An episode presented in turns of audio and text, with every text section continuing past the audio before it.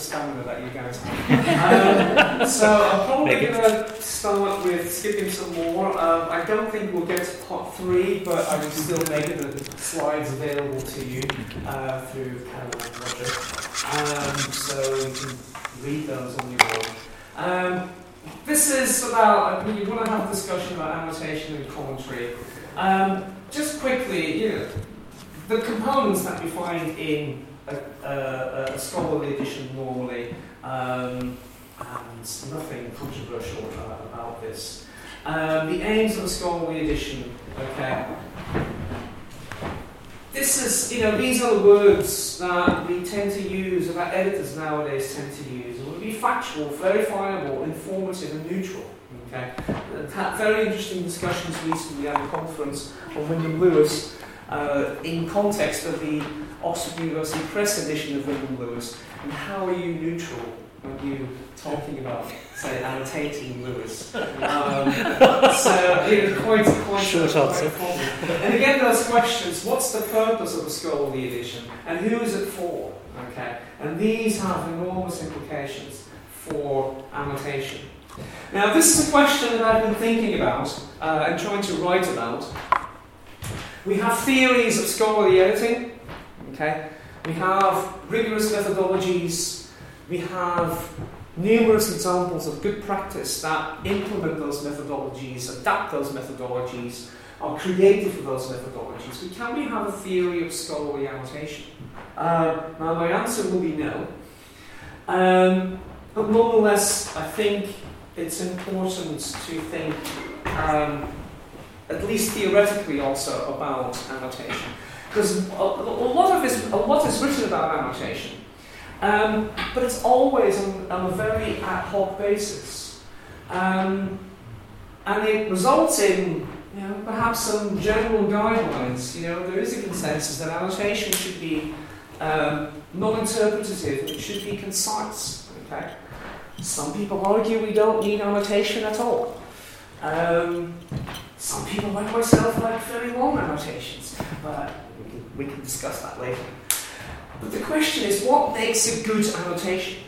It's easy to say what's bad about an annotation, but it's not that easy to say what's good about an annotation. It's very similar to translation in that respect. It's very easy to criticize a bad translation, but what makes a good translation?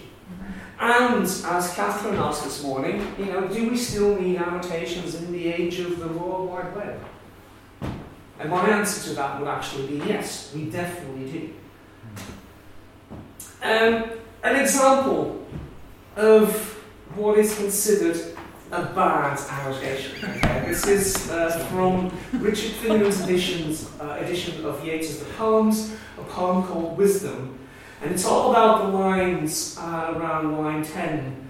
See the border. His majestic mother sat stitching at a purple hoard that he might be nobly breeched in starry towers of Babylon. And famously, line 7 is, which I didn't read, probably Joseph, husband of the Virgin Mary. line 11, the Virgin Mary, mother of Christ. Okay. Jesus Christ. Now, I've, I have never heard anyone defend this annotation. Um, and I would. I would defend this annotation. I think this is, okay, it's a bit concise. It's a bit too concise. But, and actually, if you compare this to a rival edition by Norman Jeffares, uh, I think he annotates it a little better. But he also annotates it. But he gives a little bit more context. Now, first of all, I mean, there is the general, okay, Scribner's is, you know, they want to sell their books in the US, you know, for American undergraduates. Um, they want to sell this in China, in India, Africa, all over the world, okay? And I think it is a valid point that not everyone will know that line 11. His majestic mother sat, that actually refers to the Virgin Mary. Um, I think it is justifiable.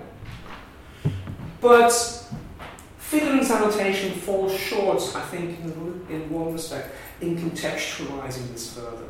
Okay? And that, for one, is the difference between providing an annotation like this, which perhaps we don't need in the age of the internet, because we can, you know, we can Google. I'm not sure if you Google majestic mother that you will get the Virgin Mary, but you might, you know, you might pick up enough to be able to find out more about the Virgin Mary if you don't really know. But the fact is that this is, you know, it starts actually. You know, this is this is this is church art, and probably Yeats had a particular church and a particular um, painted window, stained glass window, and a particular statue in mind. Okay, and that contains an element might contain will contain a scene of the uh, nativity. I'm not sure. If that's I should have checked this actually. I'm not sure exactly. What, I can't remember exactly what he was referring to. But you can easily see that there's a specific instance lying underneath this poem. Second is that in typical Yeats fashion, this is couched in his symbolic kind of slash magical esoteric language. Um, and that is a language that perhaps we do need annotation for. It's also a language that is, or an imagery and a, and a use of reference and allusion that is very difficult to research yourself. Because if you type anything from a Yeats poem that relates to esoteric law, you end up with um, a lot of you know neo neo Blavatskyism in that sense. The, uh, there's a lot of activity in terms of esoteric thinking, um, but it's not always accurate. On top of that, Yeats's own sources were often fairly obscure. So it's not just about finding the information for an annotation, it's actually finding the knowledge that Yeats had access to. And yes, you can do that in the age of the internet. Actually, the internet has made it easier to do that kind of research because you don't need to go anymore to the British Library, National Library of Ireland, perhaps to New York Public Library. You don't have to do the travelling anymore.